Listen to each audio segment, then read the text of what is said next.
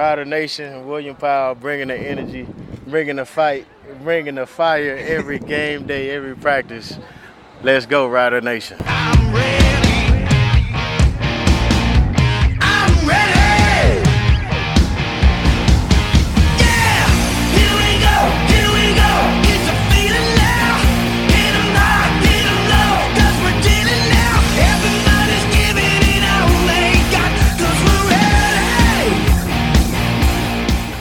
That's the Johnny McKeag Band. We are the Piffles Podcast, your premier Saskatchewan Roughriders fan podcast. Thanks so much for joining us. My name is Alex.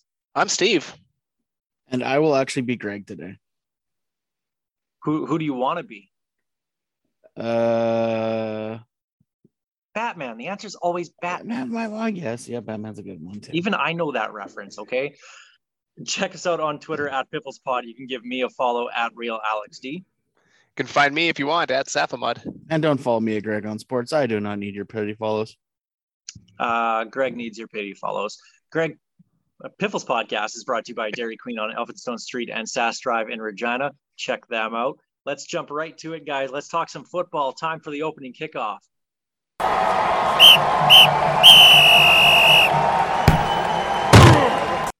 I'll eat the crow. They won. They won. The Riders 2017 win in Calgary, jumping to six and four on the season. Huge, huge, huge win for the Riders. But I'll nitpick just a little bit here. The offense still, still is off. And I don't know what they can do to change what we actually have an offense right now. It'll get better with uh, Shaq and Duke and, and the timing with Cody Fajardo. But I just can't see this offense being what it was even in week one anymore, guys. I think week one was the aberration. Like this, uh, to paraphrase Denny Green, this team is what we th- think they are right now. They are not. That offense is n- not where it needs to be to go deep in the playoffs. Like there's some serious work. Yeah, we might finish second, but it's it's gonna be a tough hill to climb to get uh, past Winnipeg it, it all comes down, and we've been harping on it for weeks now, but it all comes down to the O line. Yeah, they only gave up what one sack, and it was late in the game, but they, they just you can tell Cody has no confidence that he's going to have any time to get any kind of real play going. He he's jumpy right from the snap, and it and it runs right through to the end of the play. It's just it can't be it can't be a good spot for him back there. Well, this Calgary game, Thank goodness Bo Levi Mitchell was absolutely terrible. I don't know who he was throwing to. Well, he was throwing to riders the entire game, as you see from all the interceptions. But the Riders lose that game if Bo Levi Mitchell is an average quarterback in that game because he was awful. Credit on the Riders defense for making those plays, especially Jeremy Clark and and you know the newcomers there that we were talking about last week being a little bit worried on the one side of the defensive backfield. But that defense for the Riders balled out. They were lights out, turnovers everywhere. So kudos to them, but Bo Levi was just bad. And we've said that a lot about him this year. He's he's thrown at least another interception since we started recording this show tonight. He he was awful and up against a very young and inexperienced defensive back unit. I love seeing all three of the new guys in place get uh, get interceptions. That was uh, kind of refreshing and makes you wonder if some of those guys might stick around after uh, after guys start getting healthy because they didn't look out of place after the first quarter or so.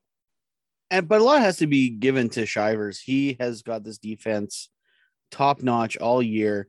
Great young coach. Like he's got a huge future in this league, if not down south, because this team just plays for him. And it's ne- next man up doesn't seem to bother this defense at all.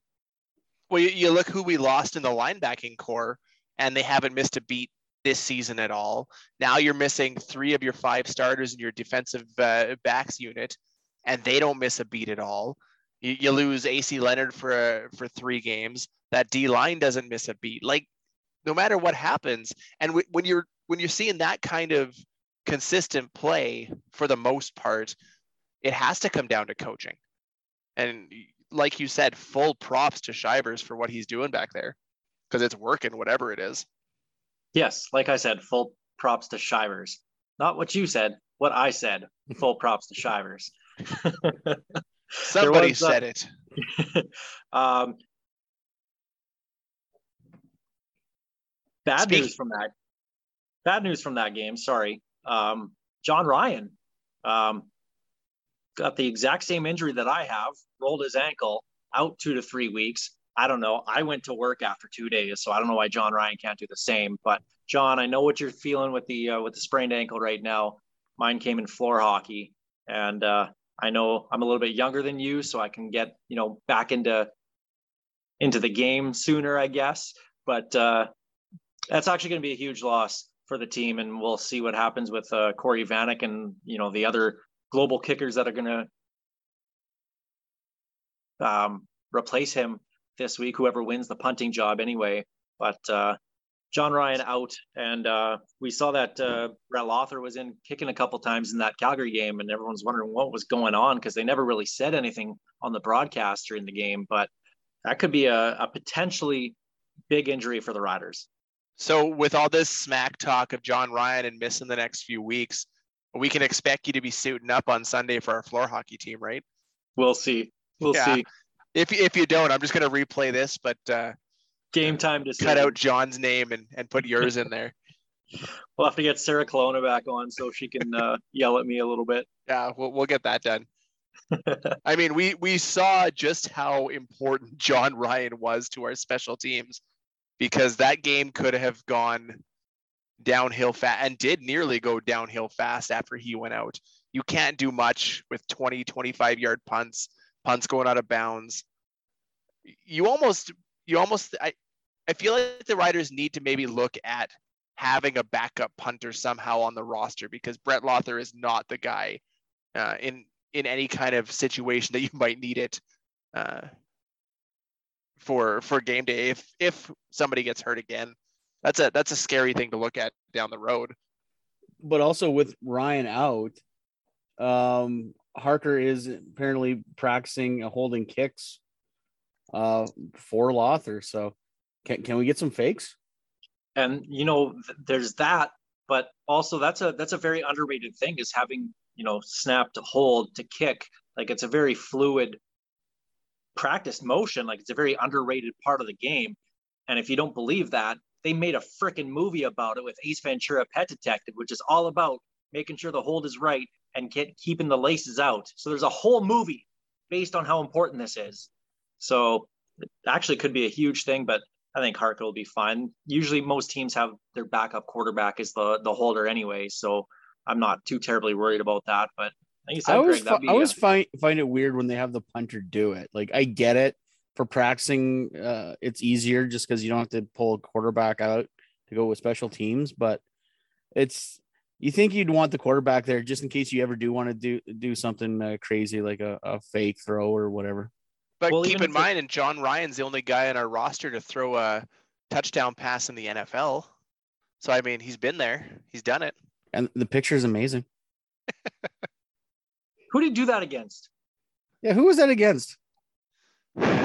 And that's the end of the call tonight. See Whoa, you guys whoa. next week. Well, what, what Nobody did that can- celebration look like again towards the sideline after the picture? After the amazing picture in the face he made, he did some kind of special celebration towards the sideline. I'm doing What a was it? special celebration aimed at you right now.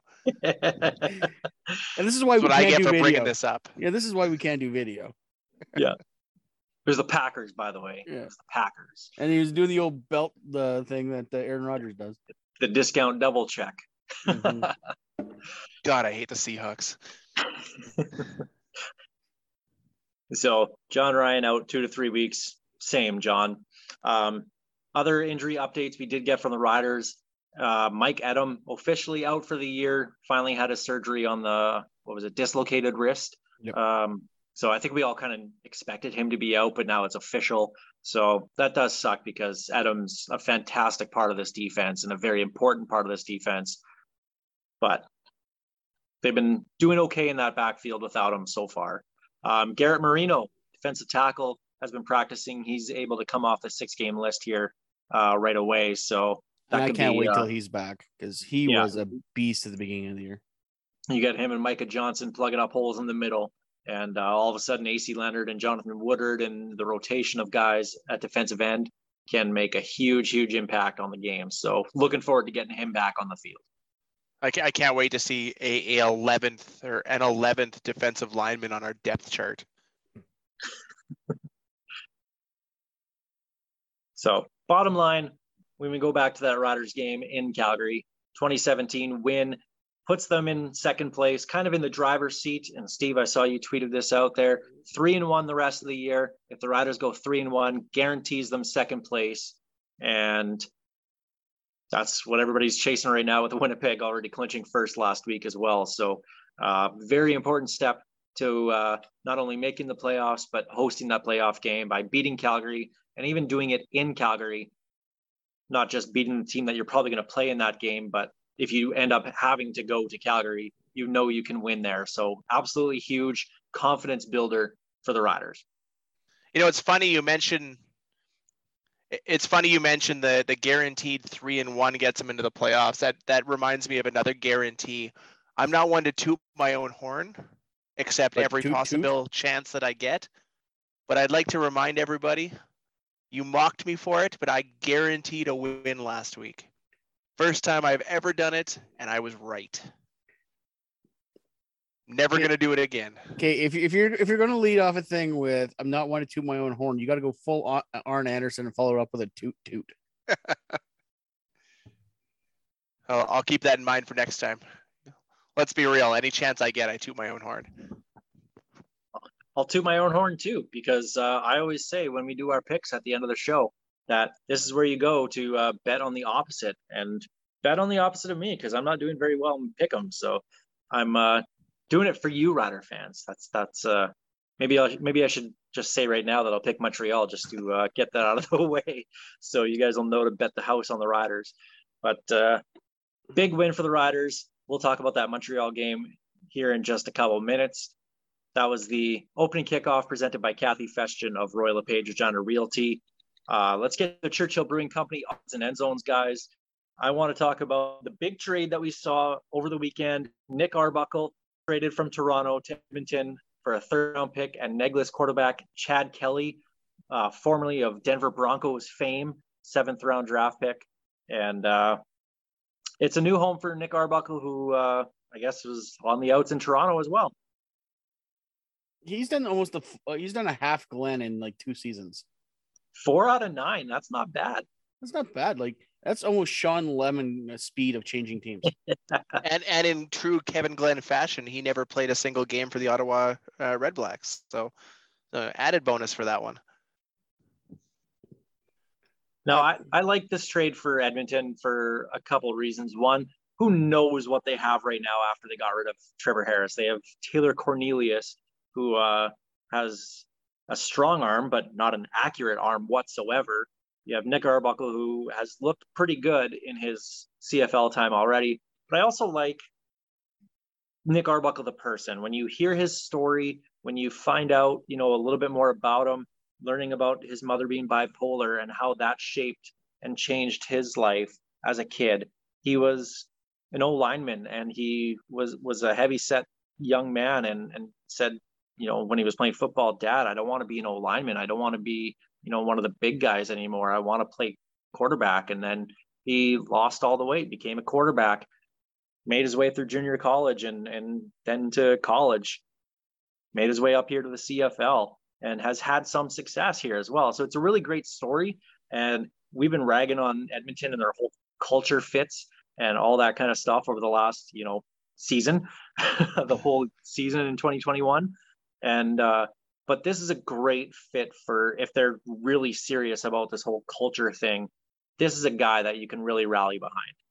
He's too good for the Edmonton Elks yeah. culture. He literally is. Like I'm sorry, like, and you, you look at what what still remains, and like, the only good news for him, he's he's he's on the last year of his contract anyway, so he doesn't have to stay there if he doesn't want to. But I don't know. It's Edmonton needed a quarterback, but their season's done anyway. I guess they got him for cheap, but well, well you don't make that it. trade if you're Edmonton without really thinking that you're going to be able to resign him. And that, and that's just it. You're getting you're getting a guy that you can audition for the 2022 season for effectively a third round pick. I mean, yeah, there was a, a neg list quarterback going the other way. I think it was the nephew of uh, Jim Kelly. Yep. Or was it the yeah Nephew. Yep. of Jim Kelly Yep. from the from the Buffalo Bills, right? So I, I mean, yeah, you get you you get a neg list guy, but effectively this is an audition for a third round pick and a second if you sign him. And if you're getting your sec your starting quarterback for 2022 and beyond for a second round pick, you're laughing all the way. Uh, It's it's an easy deal for them. And for Arbuckle, he he gets a chance to show that he should be a starter. That was supposed to happen in Ottawa. It was supposed to happen in Toronto.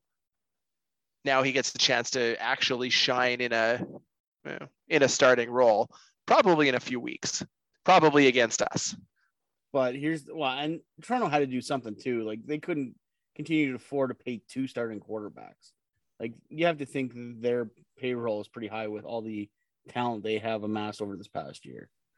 So th- they they were on the hook to do something too. Yeah, most of their guys are on the injured list, so their salaries don't cap toward I guess. count towards right now anyway. Um, otherwise, it was trade deadline day on uh, on Wednesday here in the CFL, and uh, let me check the notes. Yep, no trades, which was par for the course for the CFL trade deadline. Um, Trades in the CFL are dumb. I say it every year. It makes no just- sense because you know who's going to move. You just wait it out. You just wait it out. That's all you have to do. Exactly. So there's I was- Churchill. I was really holding out hope that the Riders would try and make a, a play for an O lineman anywhere across the league from, you know, specifically if you look at Edmonton, Ottawa, and BC, all teams that are realistically out of the playoffs. I'm, I'm kind of shocked they didn't make a move of some point, but as you said, this is the CFL and trades trades are rare, and when they happen, they're usually pretty dumb. And actually, uh, thanks for bringing up the O line there because I missed this in uh, in putting this down here, but also in practice, Josiah St. John was in place of Logan Ferland with the starters on the offensive line. So, yikes! We'll uh, talk a little bit more about that when we do our enemy preview in just a little bit. But I want to get to one more thing here. Coming up on Friday is the fifth anniversary of the final game at Taylor Field. As we record this on Wednesday, it's actually the fourth anniversary of the grandstands Taylor Field coming down. So my social media, the you know Facebook memories, all that kind of stuff, are just reminiscing about that over the last little bit. So I want you guys to pick one for Piffles memories as we're talking about the anniversary of the last game at Taylor Field. Outside of the 2013 Grey Cup, not necessarily for a win, but it could be any moment. What kind of defines Taylor Field for you guys? At least being in the stands back in the day, we'll call it. Well, that's that's easy for me. I mean, there's tons of great moments on the field, but for me, I I grew up in Section 26, going to games with my parents, uh, going to the 95 Grey Cup, going to the 03 Grey, Grey Cup before I went out on my own and enjoyed uh, the the live the livelihood of the university section. But kind of growing up just with with around family, it was both my parents, my grandparents had season tickets right behind me and you hear this all the time but for me taylor field was family first it was there's memories there that you can't remake because you know, families change families move on or what have you but you know i that's that's the thing that will always stand out to me was was those memories made uh, with my parents with my grandparents with my brother watching some really bad rider football in the 90s let's let's be real. But it was still football and it was family. Mine i guess my memories of taylor field are also slightly different because of my u of r experience being on the field all the time when the rams played so um that's what really drives my memories of taylor field. My rider memories though just because of the stadium alone when the scoreboard started on fire uh, that kind of encapsulates everything that stadium was um taking my kids to their first games uh especially connor when he was like literally like weeks old and he was at his first game. That's like just the rider fan thing to do. Um, but yeah, the rain, the lights out game, 2007, um, Labor Day, those games you'll never forget. Yelling ballsy sucks in the hot tub. It was always fun. Like Damn it, you took mine. I was gonna say ballsy sucks. That's that's what Taylor Field was to me. That's what's missing at the new digs. yeah. yeah. We should get one of those chants going next game. Anytime actually anytime he shows up on the screen now for his uh ads for his radio show, uh, there should be a ballsy sucks chant. Like I, I'm all at this point, Chad has not brought how, how much ballsy sucks. Start him up for the well, I guess the, the one last uh regular season home game that we They have. played the wrong one. They played the wrong one last game. They played the like Rider fan game. Like that's next game. And so we've already seen the commercial for this coming game. well, maybe we'll play the uh, the last one next time. Yeah.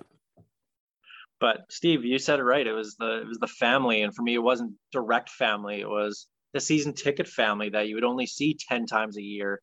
It was, uh, you know, making those those friends and and seeing them and and high fiving and the you know all the the defeat the defeats and feeling that loss together. And it was just that to me was was Taylor Field. That's where we all grew up loving football, and to me, that'll never change. I like we were Steve. We went and took out our rows together when uh, we were able to take our benches, and to be able to have that up in uh, one of my rooms right now, the back of the benches where we all sat and stood, well, mostly stood in front of back in, in section 27. But uh, it it means a lot, and it's uh, see the video of the grandstand coming down from four years ago and and the anniversary of the last game at Taylor Field where Chris Jones gave a big giant FU to Darian Durant and the fans and it just seems part for the course of the last game at Taylor Field was a 24 to 6 loss in a game that meant nothing but meant everything at the time like it just that was it was it was that's where football became a love. It wasn't just a, a, like, it was a love. And to me, that's what Taylor Field will always be. It's funny you mentioned the the back of the the seats, and as I'm sitting here recording, I'm staring. I built a little like a bar out of the the back of our seats, and then some pallets. And I specifically grabbed. I've got my seats, the seven, eight, and nine that we had season tickets in. But on the in that row, I also had uh, 26, 27, and 28, which are the three sections where I grew up because it was 26 with my parents. It was 28 when I was a, a dumb university kid, and it was 27 when I was uh, a dumb older kid. And uh, you know, I'm really glad that we that we got the opportunity to get those seats. I didn't really think they would mean much to me down the road, but here we are five years later, and I'm very very happy that uh, that we were able to get those. Oh, and uh, speaking of five year anniversaries, just like to point out, it was five years ago that we had uh, Ray Elgaard on the show, and one of my favorite interviews that we've ever had here on the Piffles podcast. So you can go back in time, go back and find that Ray Elgaard interview. He's a he's a beauty. Maybe we'll get him on again here someday. But I feel uh, bad that I'm wearing a shirt for this one now. Jeez. well, let's get to our enemy preview here. Riders going up against the Montreal Alouettes.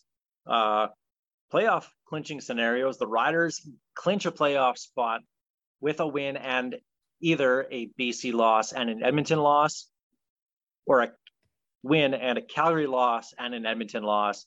Calgary's probably not going to lose to Hamilton. BC is probably going to lose to Toronto, and Edmonton loses to everybody, even Ottawa. So things are looking pretty good for the Riders to potentially clinch a playoff spot this week. I think the hardest part of that battle is going to be the the win over Montreal. That's a that's a team when they when they lost Vernon Adams, we thought we might see them slide, but they probably played their best game of the year last week. So I'm uh, I'm not all that confident going into this one that uh, that we clinch a spot. And the Rousse and Catherine flu is a real thing. So can neither confirm nor deny that. Dot dot dot. Is Montreal's defense getting the credit they deserve? Because they've actually been pretty lights out. We were looking at some of the stats, um, and they rival Winnipeg's defensive stats. And we're all talking about how Winnipeg's the class of the CFL and what they're able to do, especially on defense. Montreal's defense is right there with them.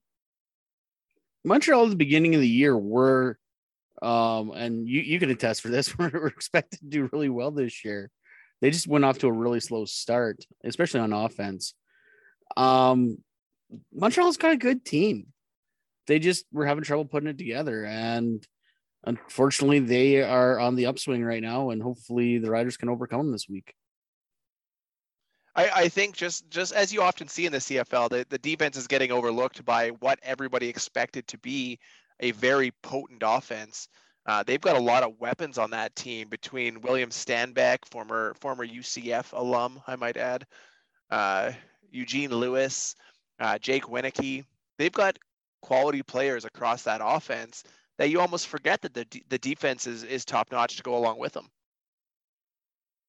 Now, if you're Jason Shivers and the defense for the Riders this week, is your main priority stopping William Stanback because he went off last week against Toronto, having over 200 yards and basically took that whole second half over. Is that the guy, the one guy that you focus your game plan on stopping? If you do that, then uh, Eugene Lewis is going to torch you for a ton of yards too. He's having a quiet, good, really good season this year too. Um, yeah, the Riders usually suck against the run, but they can't concentrate on just Stanback because uh, Schlitz, Shiltz, Shiltz, I don't know how to say his name. Shiltz. Shiltz, thank you. I, I, I always want to say Schlitz for some reason. Uh, Shiltz has some uh, really good uh, weapons at his disposal to throw to. So, I mean, look look at what Kadeem Carey did over the last three games. We we finally held him last week, and and we were successful. William Stanback is a better running back to me by far than Kadeem Carey is. You don't you don't stop him. You just hope to contain him uh, and keep him keep your team in it. Because he to me, if I had to if I had to rank running backs in the CFL, William Stanback is number one on my list. Well, no, you just insulted Andrew Harris. Good. Maybe I can needle him a little more. Hey, that's Greg's thing, okay? Let Greg insult Andrew Harris. He, he all... set me up for it, so he gets the assist on it, anyways. Yeah. All right, that's fair. Well, Greg, I like what you said about Jake Wieneke. I think he's uh, one of the most underrated players in the league. He doesn't get all the targets or all the catches. He's confusing us again. that, that was say? me. That was he, me. He's Wieneke. Yeah, you you complimented him for my point, then you complimented me for his, and we're even. We're even at least. There we go. Yeah. Well, it's the it's anyway. the similar hairline. I understand. Yeah, yeah it's the hairline. Yeah, Who, whoever said that Jake Wieneke is uh, one of the underrated guys, I, I completely agree. I think he's a fantastic receiver. He doesn't get all the all the targets. He doesn't get all the uh, you know the catches, but he makes them count, and he has a, a big average when uh, for reception. And with this secondary, of course, they had that good game last week against the Stamps. If they can continue and kind of minimize the impact that Wieneke and Eugene Lewis can have, then that's the key to the success. Because I don't think it's necessarily stopping William Stanback, because I don't think they're going to run it as much as they did against Toronto uh, talking about Montreal here. But I think if you can force them to kind of try to run Stanback a little bit more, that could be a, a type of success to have. Because if you can shut down those wideouts, that's a, that's a big win for this Riders defense. The one thing that was interesting to me, Jake Wieneke was a big part of the offense with Vernon Adams under center. Last week, he had three targets. He dropped them all or didn't complete them all but he he suddenly was the third or fourth option with uh, with Shiltz under center, and I wonder if that carries over into this game as well, because he is a guy that can beat you deep over and over again. We've seen it. He's a big play guy. You see a lot of those guys down south. You don't see a ton of them up here where that's that's their big thing. He is one of them. He is their deep threat. You stop him, you have a much better chance at winning. What's a deep threat? Uh, I I asked I think the, the last time the Riders, yeah, the uh, the last time the Riders had one of those was uh Prechae Rodriguez, maybe going back, big play Prechae. DJ Flick. Yeah, I wonder what oh. they're up to right now. Let's get them on the let's get them on the phone and bring them up here. Hit some big plays. Well, without further ado, let's do our CFL pick'em this week. I don't think we're going to have much uh, argument in terms of uh, at least the first three games this week. With uh, first one being Calgary at Ottawa, I would bet my mortgage on Calgary. Yep. A team wearing red and black will win. It's a bold strategy, Cotton. See if it Calgary. pays off. Cal- Calgary easily. Hamilton at Edmonton. Hamilton. A team wearing yellow will win. Hamilton. Hamilton. It's gonna see how far he goes with this. Yeah. I'm kind Green of and screwed on the next one. They're, they're gold, not yellow. Remember Oh that. yeah, oh yeah, yeah, yeah, yeah. Gold. Okay, sure. Yeah, BC at Toronto. I think this will actually be closer than a lot of people think, but uh, Toronto's still going to win this one. A team with their stadium by a shore will win. Wow, you're you're going all out this week. I'm kind of impressed. Uh, I'm gonna go Toronto for sure. Toronto. And uh, the final one of the week on Saturday afternoon, the Riders in Montreal. I think I uh, I said it off the top of the show. Just I'm gonna say Montreal just to uh, appease Rider fans because that means that the Riders will win. I th- actually think that the Riders do win this one. I think it's a field goal game. Well, now they won't. Thanks, Alex. If, if we lose, Rider Nation knows who to blame. They blame me for everything already. Did you not see my Twitter? Uh, yeah, why are you even doing this? week? You hate the CFL. Yeah. why, Yeah. why are you Quit, doing quit this? using this for clout. We're still waiting for that clout. I got to create a burner account. That makes me tell people that I'm a former player in this league. As, as, as a as a former Saskatchewan Rough Rider lineman, I agree. oh wait, I'm not. Alrighty. Oh, wait, wait a second. No, I'm not Nate Davis. Why do I keep on telling people I'm Nate Davis?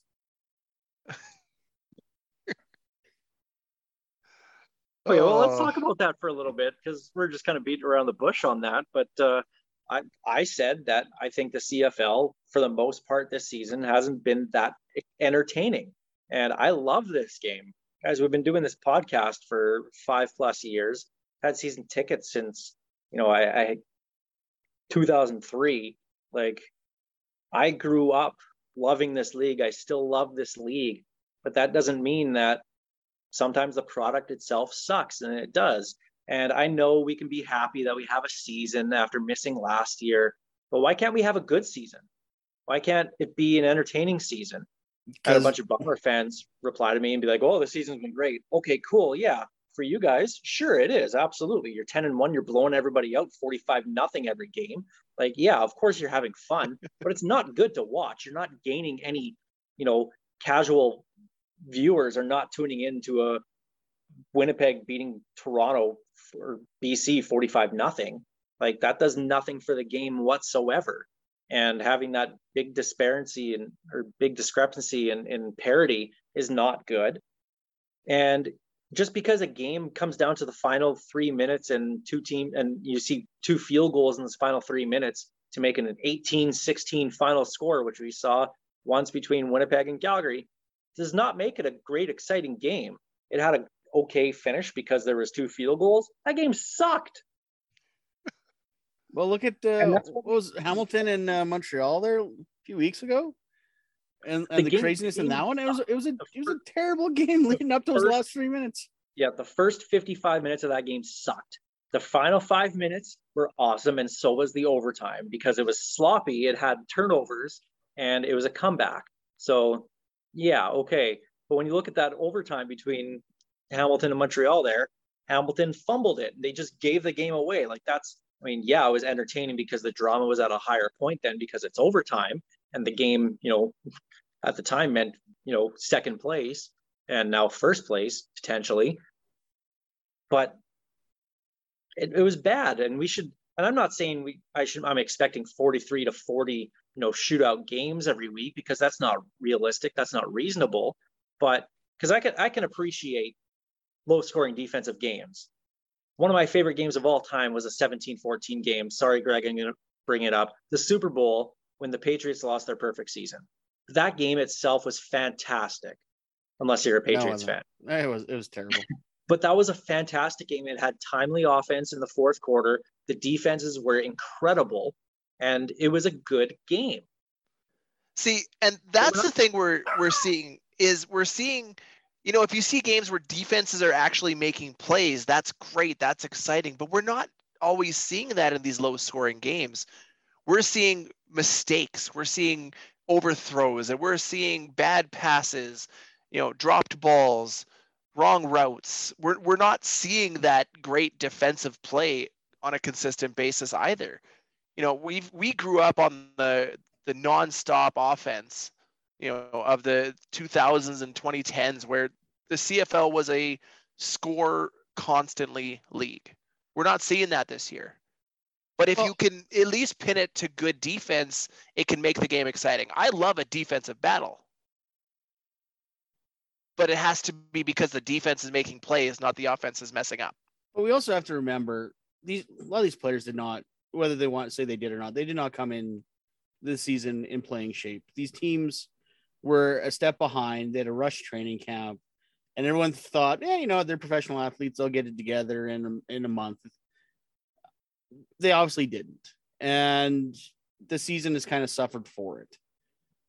Hopefully next year, if they if and when they can get a full training camp in and a full spring camp in, hopefully these t- it gets better. But right now, yeah, it's kind of sandlot football, but it's better than well, not having question, a season.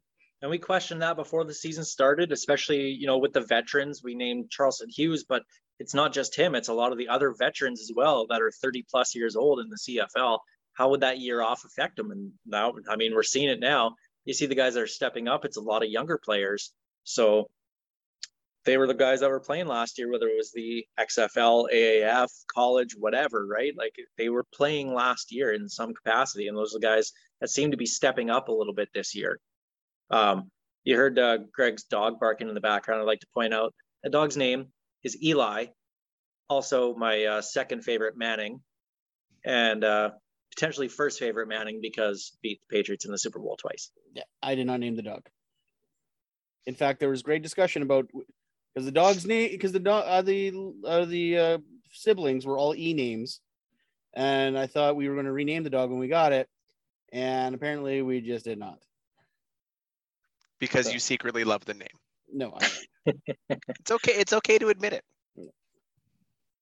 But I think going back to the, the whole the CFL product this year, it's it's a conversation worth having because we love the game, but that doesn't mean that we can't be upset with it and want you know changes to it. And I'm not suggesting that any rule changes need to happen or anything, but it's just maybe it's just the one year and I'm being you know overreactive on this, but it's just it's not as entertaining as it normally is.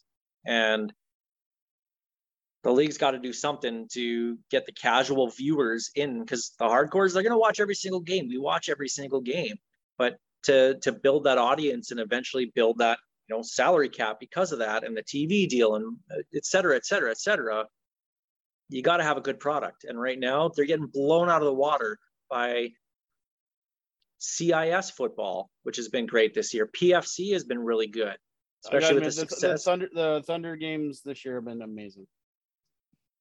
Yeah, the comebacks that they've had, and and even with the the Hilltops, have had some really entertaining games. Everywhere you look, college football, NFL, the games have been really good. The CFL, one game a week might be good. Chances are it's the Rider game, and because that seems to be the most competitive game of the week.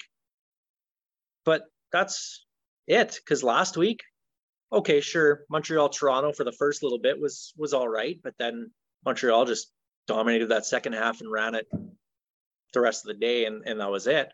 But the other two games, blowouts, they were terrible to watch. And the Rider game, yeah, had some great defensive plays, and, and the defense for the Riders played awesome, but it wasn't an exciting game until I guess the end when we all got kind of nervous when uh, Calgary drove down for a touchdown and came down to another onside kick. But generally speaking, it wasn't a classic game, right? So, like, that's just, we're not seeing any of that this year. So, like I said, maybe I'm just kind of overreacting because it's one year and I should just be proud to be Canadian to have the football or Canadian Football League back and be happy about it. But like I'm happy we have it, but it's just it's not good, guys. Just admit you hate the league and you're only using this for popularity. That's that's that's all we are. This is actually an intervention. Uh, I, I thought I thought we should bring that up now. It's been five years in the making. Yeah. This is where I admit I have a problem. Yep, pretty much. All right. Well, I have a problem with you guys right now. That's my problem. That's fair. anyway, I hope I I think we'll have a couple good games this week. I really do think that BC Toronto game this week is going to be a lot closer than people expect. I do expect Toronto to win, but I think that'll be a pretty good game. And Saskatchewan Montreal again, Saskatchewan with the game of the week here should be a, a pretty good one. So hopefully we see that this week. But anyway, guys, we've been uh, rambling on here for quite a while. We'll wrap it up here and uh, let you get back to everyday life here. Piffles Podcast brought to you by our great friends at Dairy Queen on Elphinstone Street and Sask Drive in Regina. Special thanks as well to Kathy Festian of Royal LePage Regina Realty and Churchill Brewing Company for their support making this show possible. Piffles Podcast is a proud member of the CFPN Canadian Football Podcast Network and a part of the Saskatchewan Podcast Network. Greg, your turn for karaoke again. Ghost Behind Your Mind by Tyler Gilbert.